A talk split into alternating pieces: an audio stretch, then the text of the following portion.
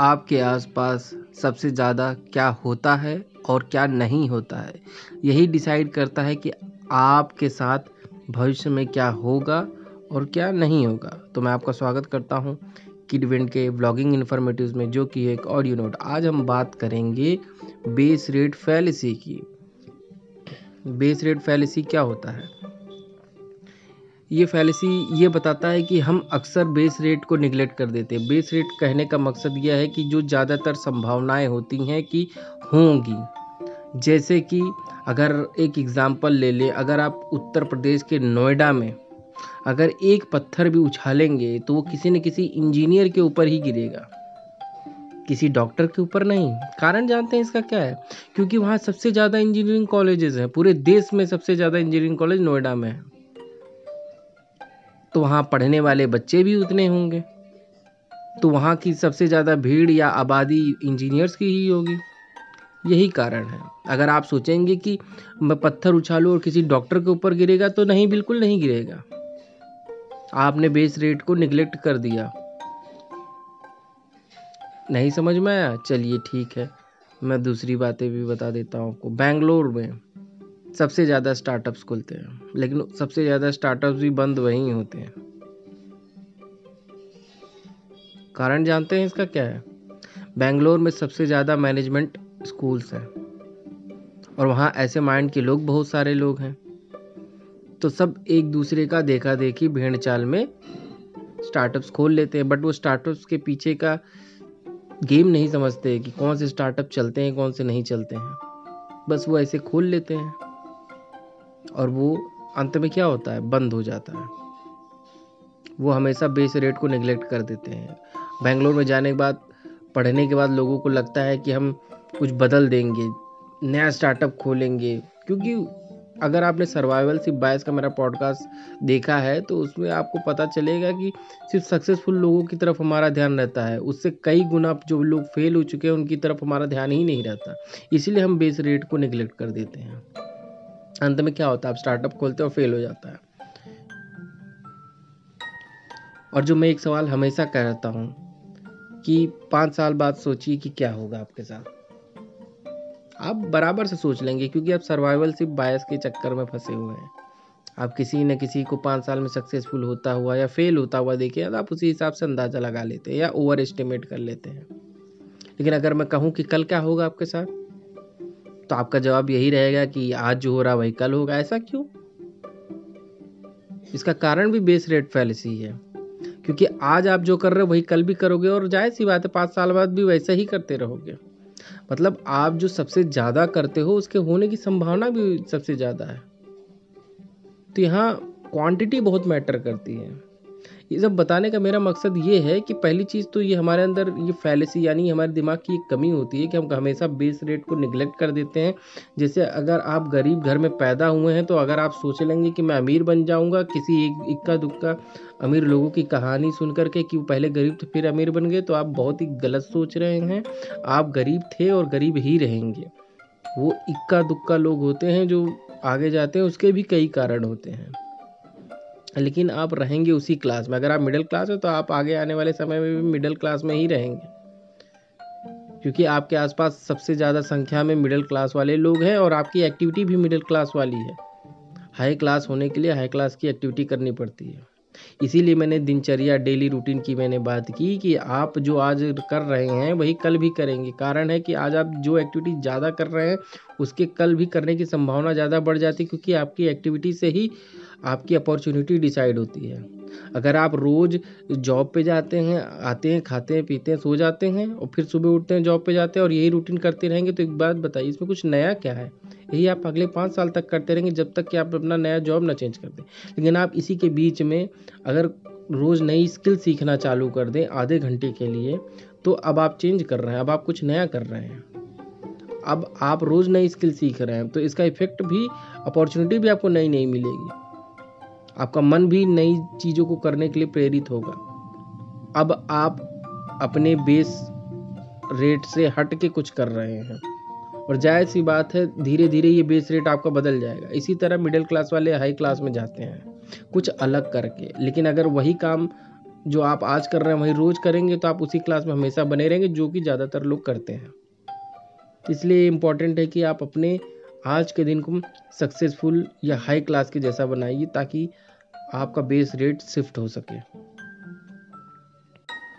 इसके कई उदाहरण हो सकते हैं। अगर मान लीजिए आप सोच रहे हैं कि किसी अपने भाई को सक्सेसफुल होता देख लिए इंजीनियरिंग में, तो आप सोचेंगे कि मैं इंजीनियरिंग करके सक्सेसफुल हो जाऊंगा, तो भी आप बेस रेट को निगलेक्ट कर रहे हैं, क्योंकि और आपने गलती से मैकेनिकल ले लिया। कोई मैकेनिकल का आपका भाई है, टाटा जैसी बड़ी कंपनी में काम करता, अच्छा कमा लेता है, और आप सोचे कि मैकेनिकल करके मैं भी ऐसा कुछ कर ले जाऊँगा, तो आप बेस रेट को निगलेक्ट कर रहे हैं। क्योंकि यहाँ भारत देश में पहली चीज़ तो मैन्युफैक्चरिंग कंपनी बहुत कम है, और दूसरी चीज़ टाटा जैसी कंपनियों में वैकेंसी भी तो कम होगी, और आपके जैसे लाखों बच्चे अप्लाई करने वाले हैं, तो आप बेस रेट को निगलेक्ट कर देते हैं। आप एडमिशन ले लेते हो, बाद में पछताते हैं, आपको कोई जॉब नहीं मिलती है। और स्टार्टअप्स के केस में, स्टार्टअप भी लोग कैसे खोलते हैं मालूम है? अगर अमेज़ॉन कपड़ों की डिलीवरी है, हर चीज़ की डिलीवरी कर रहा है, तो उसी से मिलता जुलता सब खोल लेंगे, उसी में थोड़ा सा शिफ्ट करके कि हम जीन्स का डिलीवरी करते हैं, हम सिर्फ टॉप टी शर्ट्स की डिलीवरी करते हैं, हम नए फैशनेबल कपड़ों की डिलीवरी करते हैं। तो ऐसे नहीं चलते हैं स्टार्टअप्स। स्टार्टअप्स हमेशा वही सक्सेसफुल हैं। आप उठा कर देख लीजिए सारी लिस्ट, जितने भी स्टार्टअप्स हैं, जो जिस जियोग्राफी लोकेशन, मतलब जो जिस जगह के लिए स्टार्टअप खोला गया है, उस लोकेशन पे लोग सबसे ज़्यादा क्या करते हैं, पहली चीज़। और दूसरी चीज़, लोगों के हैबिट यानी डेली रूटीन में वो कॉम्प्लीमेंट्री होती है या सपोर्टिव होती है। और तीसरी चीज़, जिस पे आदमी ट्रस्ट कर सकता है। अब मैं कारण बताता हूँ। मुंबई में सबसे ज़्यादा लोग ट्रैवल करते हैं लोकल ट्रेन से, बस से, और कभी कभी ऑटो से भी, ज़्यादातर वो पैदल भी चल लेते हैं। तो वहाँ पे ऐसे स्टार्टअप सक्सेसफुल होने के ज़्यादा चांस हैं जो कि किराए से संबंधित हो। जैसे अगर मान लें आपका जैसे स्मार्ट वॉच आते हैं, इस तरह के वॉचेज़ हों जो पेमेंट कर सकें, आपके बिना बोले आपका पास निकाल सके। अगर ऑटो में जा रहे हैं तो उस बैंड के थ्रू पेमेंट हो सके, मतलब आपको कैश रखने की ज़रूरत ना हो, मोबाइल निकालने की भी ज़रूरत ना हो, बस टच करिए, पेमेंट कट जाए। तो यहाँ इस चीज़ के सफल होने के सबसे ज़्यादा चांसेस है, क्योंकि यहाँ के ज़्यादातर लोग ट्रैवल ही कर रहे होते हैं। अपने पूरे दिनचर्या में सबसे ज़्यादा वो ट्रैवल करते हैं, काम से भी ज़्यादा ट्रैवल करते हैं। मुझे खुद याद है कि मैं जब मुंबई में जॉब करता था, तो मैं मेरा जॉब तो आठ ही घंटे का था, लेकिन सुबह छः बजे जाता था, रात के ग्यारह बजे लौटता था। चार घंटा सिर्फ ट्रैवल में मेरा जाता था। या फिर कोई ऐसे स्टार्टअप जो आपके समय को कम कर दें, कॉम्प्लीमेंट्री होगा ये, और आपके डेली रूटीन में सपोर्ट करेगा, हेल्प करेगा। अब अगर ऐसे लोग जो मिडिल क्लास के लोग हैं, जो ज़्यादा ट्रैवल करते हैं, ज़्यादा शॉपिंग नहीं करते, अब आप उनको लग्जरी वॉचेस बेचने की कोशिश करेंगे, या ऐसा स्टार्टअप्स लाएंगे कि लग्जरी वॉचेस पे बीस परसेंट ऑफ, तीस परसेंट ऑफ पे आपको बेचेंगे, तो लोग, कुछ लोग भाई जो शौकीन लोग होंगे वो लोग लेंगे, कुछ लोग नहीं लेंगे, तो आपका स्टार्टअप डामाडोल रहेगा, वो बहुत जल्द, बहुत ज़्यादा चांस है कि बंद हो जाएगा। लेकिन जो मैंने बताया वो हंड्रेड परसेंट सक्सेसफुल होगा। लेकिन उसमें भी फिर ट्रस्ट वाली बात आ जाती है, क्योंकि बैंकिंग से जुड़ी हुई ये चीज़ें होंगी, तो लोग बैंकिंग के केस में ट्रस्ट बहुत पसंद करते हैं। मतलब उनको ट्रस्ट होना चाहिए कि आपका बैंड जो है, जो पैसे ऑटोमेटिक कट कर रहा है, वो गलत जगह ना कट कर दे। अगर ये दोनों चीज़ डेवलप करने में आप सक्सेसफुल हो जाते हैं, तो आपका स्टार्टअप बहुत अच्छे से चलेगा। क्योंकि क्या होता है ना कि लोग आसान चीज़ भी कठिन तरीके से कर सकते हैं, करते भी आ रहे हैं, लेकिन उन्हें दूसरी चीज़ों पर ट्रस्ट नहीं होता, इसलिए वो शिफ्ट नहीं करते अपनी आदत। तो ट्रस्ट का होना बहुत ज़रूरी है, और ऐसा कोई स्टार्टअप ना खोलने कभी जो किसी की आदत ही बदल दे, बस वो जो इस आदत में उसी में सपोर्ट करे।